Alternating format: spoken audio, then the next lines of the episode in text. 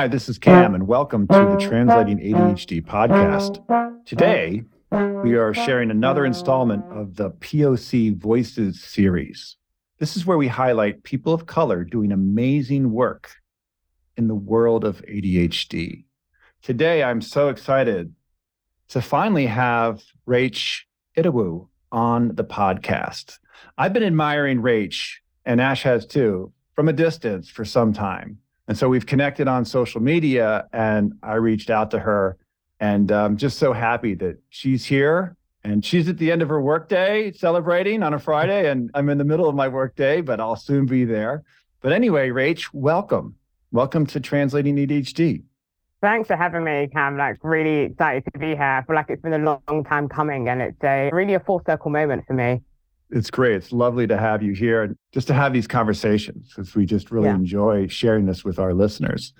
So, can you tell our listeners just a little bit about yourself, who you are, and what you do in this space around educating individuals with ADHD?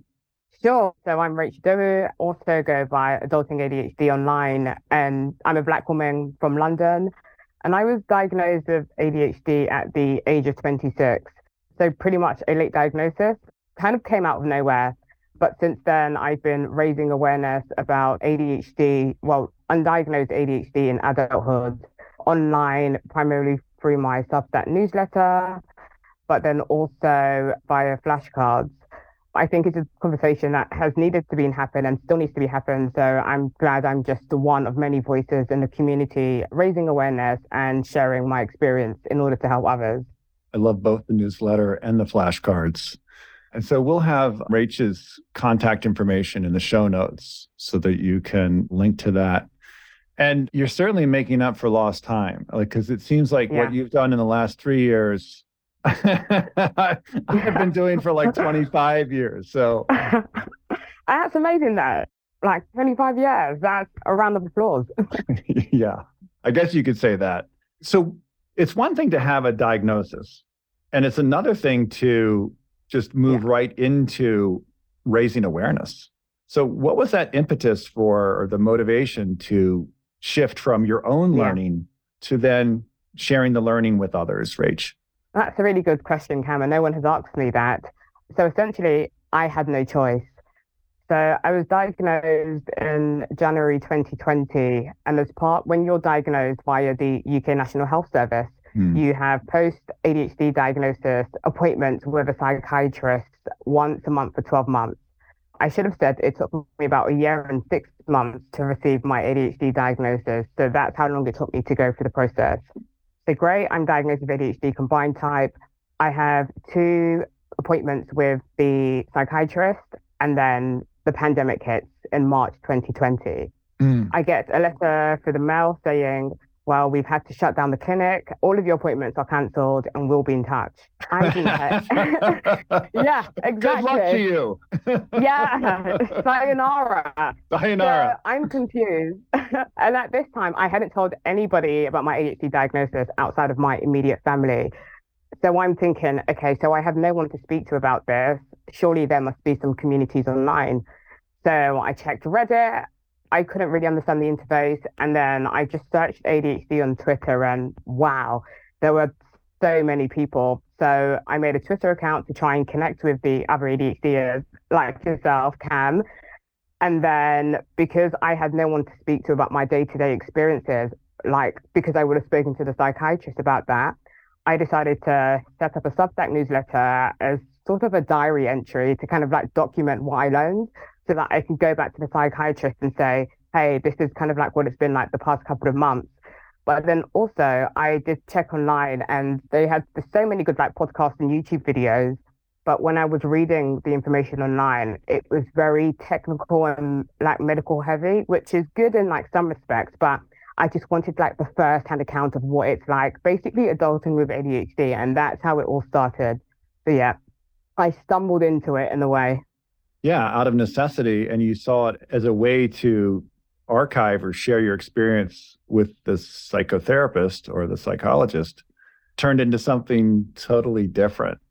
I was looking at it, just reviewing your newsletter, and I just love the flow of it, the approach. There's a humor about it, humility. Yeah. Thank you. Yeah. And sort of meeting people where they are, right? To sort of talk about a specific challenge and then looking yeah. at, you know, straightforward kind of tips and strategies of what they can do in this situation. So I highly recommend that people check out Rachel's newsletter and also check out the flashcards too. Yeah. So can we go back in time to, yeah. again, often we run into this pain point of something's up and I need to go check this out. Yeah. And what it was like to be growing up pre diagnosis, not knowing, right? As a young girl in the UK with undiagnosed ADHD. What was that like and the challenge there? Yep. For me, so I'm the middle child and I have two sisters, and I always thought I had middle child syndrome. So that's when the middle child just goes rogue, does their own thing, isn't quite on a straight or narrow path, but they just go along. So I thought that was what was quote unquote wrong with me. And then I thought I was a bit of a maverick. So in terms of going through school, I was, you know, very chatty, quite disruptive, but not in the rude way in classes. I would call out answers. I'd get restless and move between tables. I distract others. And I was a bit of a class clown. And so this was actually picked up by my teachers. They told my parents I had the attention span of a goldfish. I actually had to end up seeing a school counselor to teach me how to concentrate and to stop fidgeting and stop being disruptive. So she taught me a few techniques, how to basically stop doing that. But again, it never occurred to anyone that I had ADHD. Mm. So in my mind, I'm thinking maybe it's because I'm a tomboy or because I'm a maverick or because I'm a middle child. But I just couldn't quite get like the good grades like my peers. I could like study for hours, feel like I maybe know most of the book, but when it came to exams and doing like homework, it felt like it was just pulling teeth. I had like a mental barrier in my head that I was fighting against constantly. So what would take like someone three hours to do, it could take me three days to do, and I'm not even being dramatic here. And I oh, did I... think something was up. Yeah. Yeah my parents would playfully, it was playfully, try to tie me in my chair because I mean, just that resonates with me. That sort of, you know, sitting there, and it's something that seemingly I watch my peers do effortlessly. It would just take me three to five times longer. Yeah, it was so hard to sit in the chair, and my dad would just sort of playfully tied me into my chair with a bathrobe belt. Wow. You know, just like, hey, buddy, you just stay here. I just remember that. And you also speak a lot about, you know, gender and race yeah.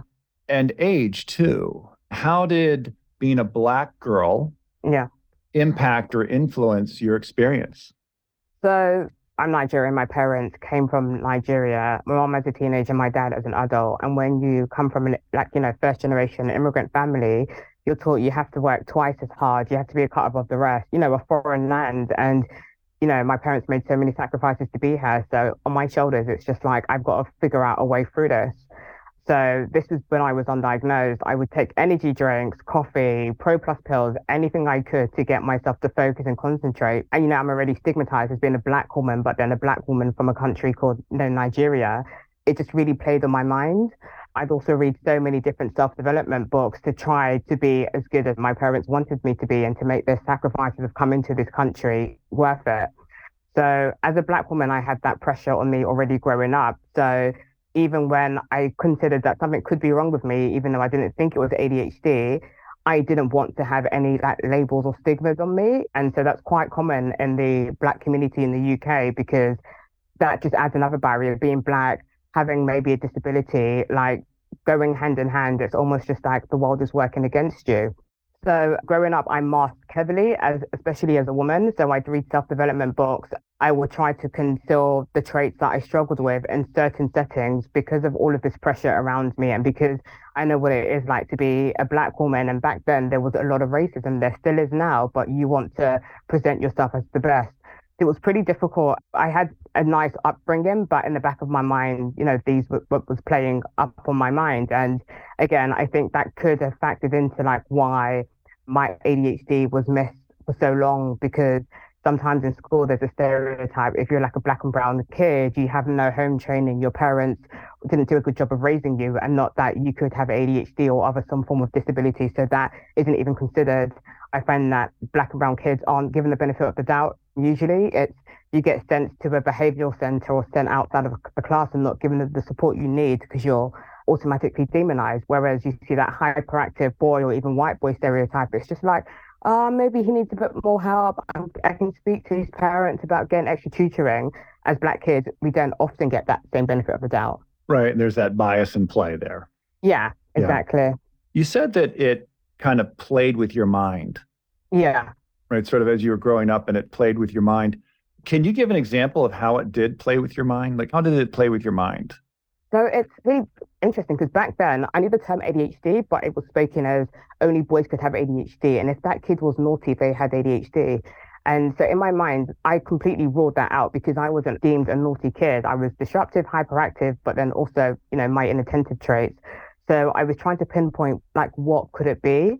And I didn't really have an answer back then. You know, I was playing video games, I wasn't Googling, you know, symptoms basically fast forward until when I was like 23, I started to think it was early onset dementia. And I had gone to my GP and said, you know, I think I have early onset dementia. Oh my we God. Did a, yeah, we did a memory test. She was like, no, your memory is fine. You're probably disoriented because you've just traveled somewhere. And this is the same GP who told me that I couldn't have ADHD two to three years down the line. So it's really interesting to see how that pattern, you know, continued on. Yeah. You know, I love doing these interviews because, again, not about the pain and the suffering and the challenge, yeah. but really the resilience. Because what yeah. I'm hearing here is this sort of you're constantly asking questions, right? Yeah. Even when you're a young girl, sort of considering and thinking, it's like, this is not adding up. And there's a curiosity there of sort of seeking, I've got to find, there must be some solution here that I can find. And I see that in most of the individuals that I speak with who are, again, leaders in the field and sharing, like yeah. yourself, there's this curiosity and resolve to keep pushing forward. Even though it's not adding up, you don't give of up. A 100%. And so you get the diagnosis. and then you get the oh. letter and the whole adulting ADHD with Rach starts. Yeah, but it was hard to get the diagnosis. I should actually tell you about that. And I'm going to say, I mean, I'm in the United States. So just to add this, I'm appreciating as I make more friends in the UK. Um, I know that it's a nightmare here. The yeah. whole thing about trying to get an ADHD diagnosis, you know, when yeah. you have ADHD, if it wasn't so sad, it would be kind of funny. I mean, just how yeah. ridiculous it is. yeah got to jump through all these hoops to make this happen. And I'm just learning about the whole NHS and the wait time yeah. and the bureaucracy of that, the red tape. So, yeah, yeah please go ahead. So, yeah, so it's 2018. I had watched this controversial Netflix documentary. I'm sure you know which one I'm talking about. But what stuck with me was there was a black man on that show, and uh, he had struggled with ADHD for like all of his life. I think he was in his 40s from memory. And then when he took medication, he was so emotional. I think he even cried and spoke about how it transformed his life. And then there was somebody else talking about struggling to do chores. And I'm like, hang on a minute. So like this is real because if I told someone I struggled with these things, they'd say I'm ridiculous or I was lazy. So after I watched the documentary, I've done a lot of research on ADHD for about two weeks, done all of the online assessments that I could find, asked like my sisters about it and just said, you know, what do you think of this? And they're like, yeah, that's you. And then I said, right, I'm going to go to my GP and start this process. So online, people tell you to take examples of your ADHD in childhood and adulthood, in your work life, social life, and just in general, because many people, including myself, had to basically fight to be referred to a psychiatrist for an assessment. And that's exactly what happened when I went to the GP. He said, You can't have ADHD. I have a patient with ADHD and you're not like her. You graduated, you've got a job. So, yeah, I'm sorry, I don't think you had it.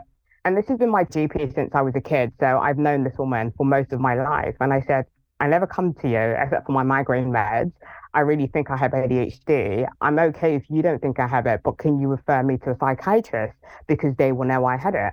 We had this back and forth until I managed to convince her to refer me. And she said, Well, it's up to you, but it's going to take you up to two years. And I thought she was just saying that to dissuade me. So this was via the NHS and it took a year and six months. So after I saw my GP, I saw one psychiatrist who said, Yeah, it's likely that I have ADHD, but on the NHS, you need two psychiatrists to confirm it. And then saw the final psychiatrist who said, Yeah, you have ADHD combined type. And they both asked me similar questions. And I'm like, okay, I'm just going to go through it. And that was in a space of a year and six months. So it did take quite a long time to get the diagnosis. And I considered paying the private route, but I didn't have the money to pay for that. It was around 450 pounds to maybe 600. And I'm like, okay, so if I gather this money and I don't have ADHD, this is money down the drain. And right. to me, I couldn't afford to just lose that money to be told it was all in your head. You might not have ADHD. So I decided to wait on the NHS. Yeah. You know, the similarities, you know, so fascinating is that this is only a couple years ago, right? This is four or five years ago, this whole process. Is that right? Yeah. Then And that, diagnosis. Yeah. And here are these medical professionals yeah. who are ill informed, right? These medical professionals who really would benefit from reading your newsletter. I uh, I my, think so too. Yeah, you know, when I was a school teacher, I got an ADHD coach. This is the infancy of ADHD coaching. People were talking about 1997. Wow. Yeah, like ice age. like, who's thinking way back before 2000? And uh-huh. yet, this person, this coach, she was at an Ivy League type school, so a very competitive college. And the people there would say, We don't have anyone with ADHD here because they're too successful to have ADHD. Wow. Back to that same thing of, oh, you're a college graduate, you have a job, you're holding a job down for more than, you know, six months. There's no way you can have ADHD again, this sort of interesting snapshot how people will just create this box around yeah. what they think it is and then just not move from it.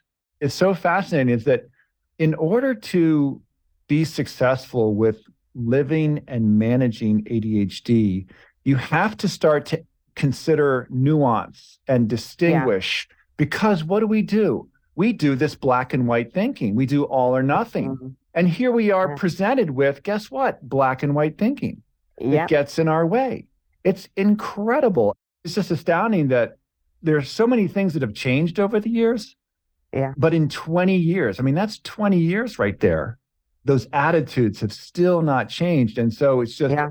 our work, right? The work we're doing on the podcast and what you're doing there's just still a need, and there will always be a need for educating yeah. people about what is ADD and yeah. what is not.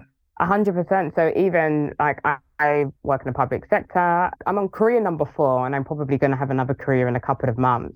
And when I meet someone and I'm comfortable telling them I have ADHD, these are grown adults. I either get what is that, don't only boys have it or is it only in childhood? But I get a lot of what is ADHD. And these are bright individuals. So there is still much more awareness that we can all raise across platforms or even in person.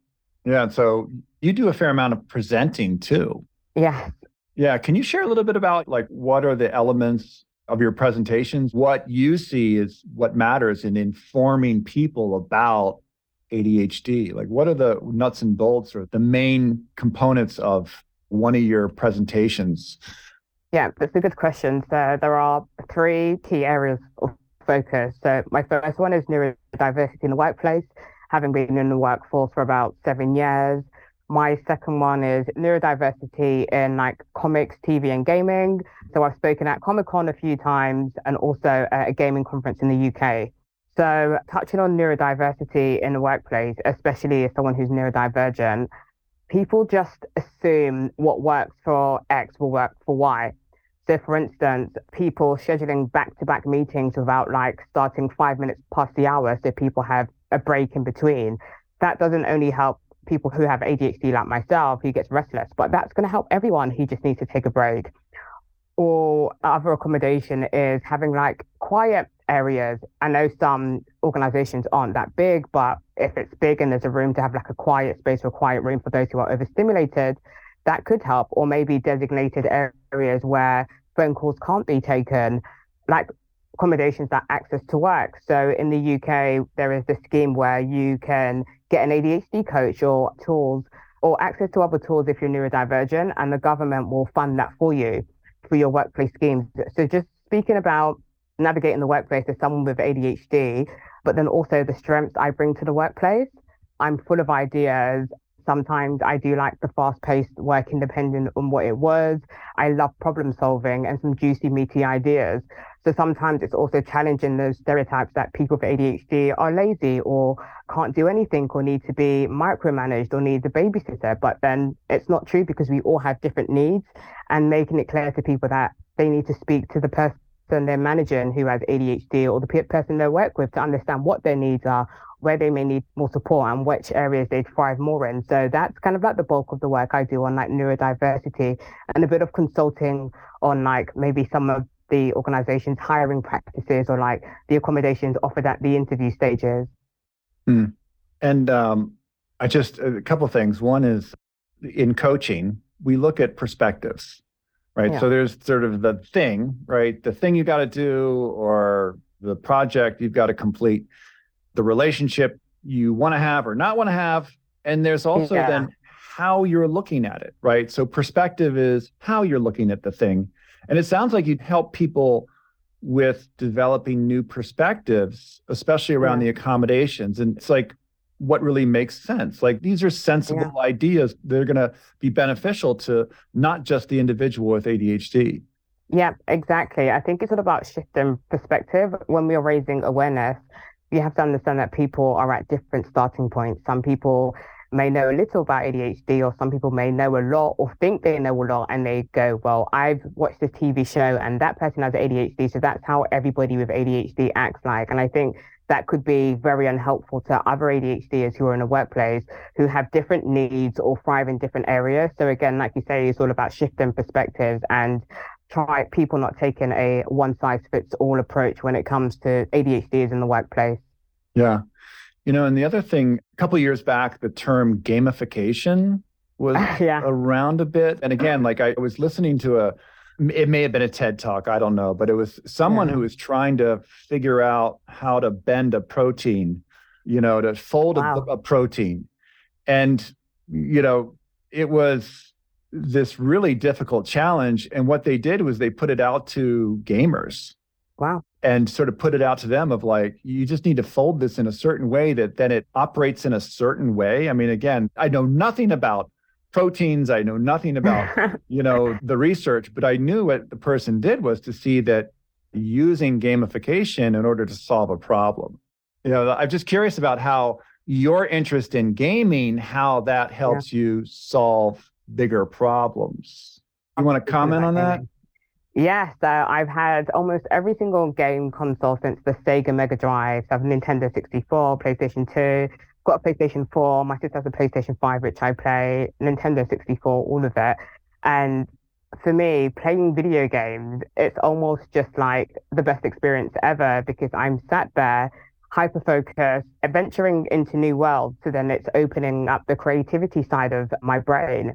And I'm not sure about you, but I find inspiration everywhere and ideas everywhere. So if I played a game and I've entered into a new world or figured out a way, I actually do apply it in my day to day work life.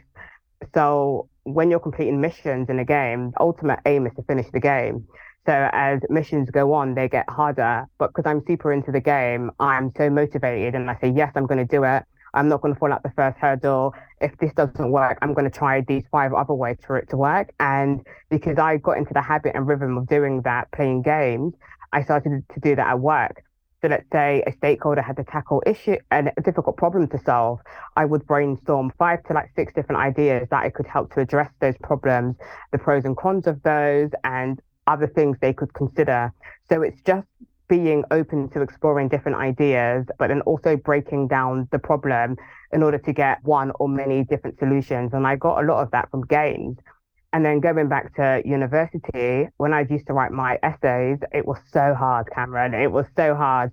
So I do one paragraph and then I say, well, if I do this paragraph, I will play like a game in Tony Hawk's Pro Skater and then I'll come back. So I really use it as a productivity tool and would reward myself when I complete task or I say, I'm going to give myself five minutes and then it should be completed in five minutes. So yeah, I find that gamification really worked for me. Yeah, this harkens back to you not being satisfied with yeah not, not knowing, right? Back to when you were a little girl and sort of like sort of questioning yeah. like this isn't adding up. This isn't adding up. And this reminds yeah. me of Carol Dweck's work around mindset mm. and the difference between growth mindset and fixed mindset. Yeah. Yeah. Right. This sort of, okay, let's just keep working this. There is a way to get past this obstacle if I keep working this and keeping creativity and strength, you know, front and center as I tackle this challenge. It all stems back from like my parents coming from Nigeria like that young and having to figure things out being in the school system with like a Nigerian accent, going to university, both graduating, doing studying great things, it's almost just like if they found a way, I've got so many like opportunities here that I will have to find a way to figure it out. So again, it's going back to that growth mindset. But um, sometimes it's hard. Sometimes I do have tough days and I do want to give up on the world. And I have had that with, you know, anxiety, being depressed when things don't work out. That was the dark side of having undiagnosed ADHD. But there's always something in the back of my mind. And also I attribute that to like my faith that, you know, things will get better, you know, praying for better days. So yeah, there is just so much when it comes to ADHD and also different mindsets. I'd love to touch on race. Yeah um, a little bit. I imagine that that comes into your presentations too, or yeah. what you share with the world. And I'm curious about what's the message you have for those young Black girls? What's the message you have for them? Yeah, so when I started like raising awareness online, I was completely anonymous, didn't have a name, didn't have a face, completely anonymous because I felt embarrassed talking about my ADHD and also putting my face on display. And then I had seen a tweet, someone tweeted, I wish there were more Black people speaking about ADHD. And they didn't know I was a Black person because I had an icon on. And then as soon as I revealed my face, I had like men and women, like not just in the UK, across the world saying, oh my gosh, your content helps me. Oh my gosh, you look like me. And I'm often giving them advice on one, how to deal with their families because earlier on I spoke about you know stigmas within the black community when it comes to you know what not wanting to label your kids which denies the kids from getting support that they could have because you know we've come to this country we want to look and present ourselves as the best. And with this label of being ADHD that could probably set you back in life. So for number one, I, you know, tell black men and women, you know, you're not lazy. Having ADHD will not decide your future it actually would, for me, help you to kind of like unlock different things and understand yourself a bit better. So it's more so making peace with shortcomings that you have with ADHD, but knowing those shortcomings, you know where to work on, what to work on, and where to basically plan out your days or your life to get to where you want to go to. So having ADHD isn't a death sentence and give yourself some grace. And I also, in the workplace, I try to kind of like relay the message that there is no such thing as like lazy. Um, just in general, when it comes to laziness, because Black people are so easily labeled as lazy or just not hardworking, but maybe they have ADHD. And you're just not giving them the support they need. You know, in the one to ones, ask them, and what can I be helping you better with? You know, what would make sense for you in order for you to kind of like perform to your best of ability or do you need some time off you know when i told my manager i had adhd she was just like oh my gosh what can I help you with? What do you want me to read? Or do you want me to tell me yourself? So it's just being open to that conversation and to just not stereotype people. Mm. There's a theme here that I'm noticing about like back to walking into your GP's office, walking into and, and doing, you know, an in-service at work for accommodations yeah. and talking to communities of color around yeah. this distinguishing and nuancing and it's not this black and white thinking or like this is what yeah. ADD is and this is what ADHD is not but it's yeah. like to really look at it with open eyes and what's possible and it is possible you know, that, yeah. that this is going on. And again, it's this perspective work, isn't it? Really perspective work and educating. I'm just going to say there's a passion here, an enthusiasm that is undeniable. Yeah. Oh, thank you. I should also say I am from a working class background, and in the UK, classism is a big thing. So you could have all of the money in the UK, but if you're not of a certain class, in some circles, it won't matter as much as if it was in like the US, where like money speaks. So coming from a working class background, being black, being a woman, having ADHD, and being young, you have like five different competing barriers. You know, wherever I go. So I try to kind of like show people that look, here I am, you know, it's a struggle every day, but then also some days are great and give yourself some grace. We are living in a kind of a world that was somewhat created for neurotypicals when it comes to like workplace rules and how you should and shouldn't act and what's socially acceptable and what's not.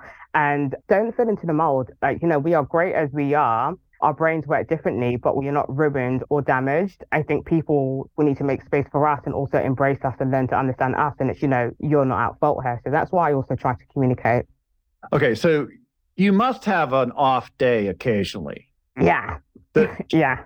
Bob Brooks was a psychologist out of Boston, and he talks about resilience and islands of competency. Right. This yeah. was way back in the day. He was a great presenter he presented on parenting and kids and helping them develop their islands of competence.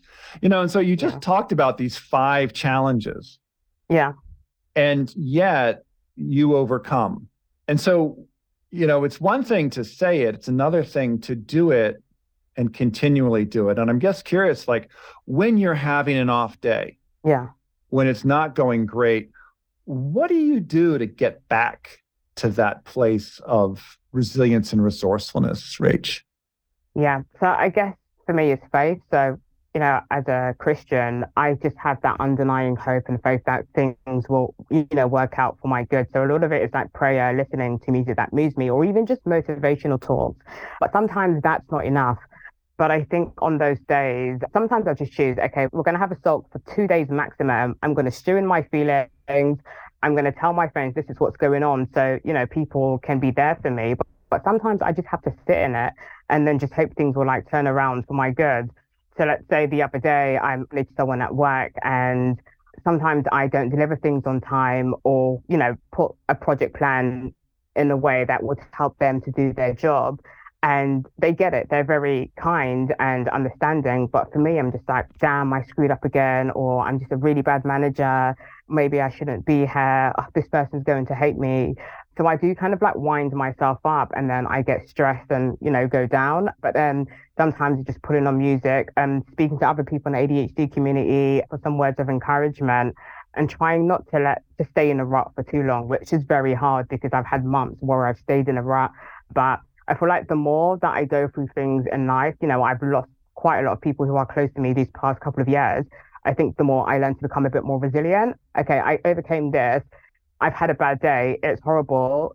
Yes, it's horrible. But okay, let's get back up again and do it again tomorrow because again, coming from a working class family, I want to make my family proud and I ultimately want to be in the position where I can retire them and where, you know, all of the sacrifices that they made coming to this country will be worth it because their daughter had this vision and, you know, was able to support them in a way that they supported me growing up. Yeah, and I think that also that your motivation to help others. Yeah. Right, is helping your family, but also just helping people that you've connected with. And yeah. that's really empowering too, to sort of like, oh, I am making a difference. And that fuels you to get up and get going. I was going to say that's probably the most rewarding thing about raising awareness. A week and a half ago, I had someone message me and say, Rach, after like a year or so, like I finally got my ADHD diagnosis. And I told the psychiatrist about you, and she said, Yeah, she's seen your stuff online. And then this morning, I woke up to a text from someone I met through like a computer programming event. And she said, Rach, I passed my probation and it's thanks to you encouraging me to get my ADHD diagnosis. And I've started meds and, you know, I'm ecstatic. So getting those messages like that and just being able to help people by just being myself and talking about my experience is just so rewarding and you never know who you can help. I'm sure like thousands of people have been helped just listening to you guys' podcast. It's amazing. I still switch it on. I've written about I'm always like blowing the trumpet for translating ADHD. So yeah, Oh, thank you. So I've really enjoyed our conversation today. And by the way, listeners, we just met. yeah. this is the first time we got together. We've been admiring each other, Ash and myself, admiring Rach from a distance. And so this has been a really lovely and, and nice to make connection with you, Rach. Are there any last words you'd like to say as we finish up here to our listeners?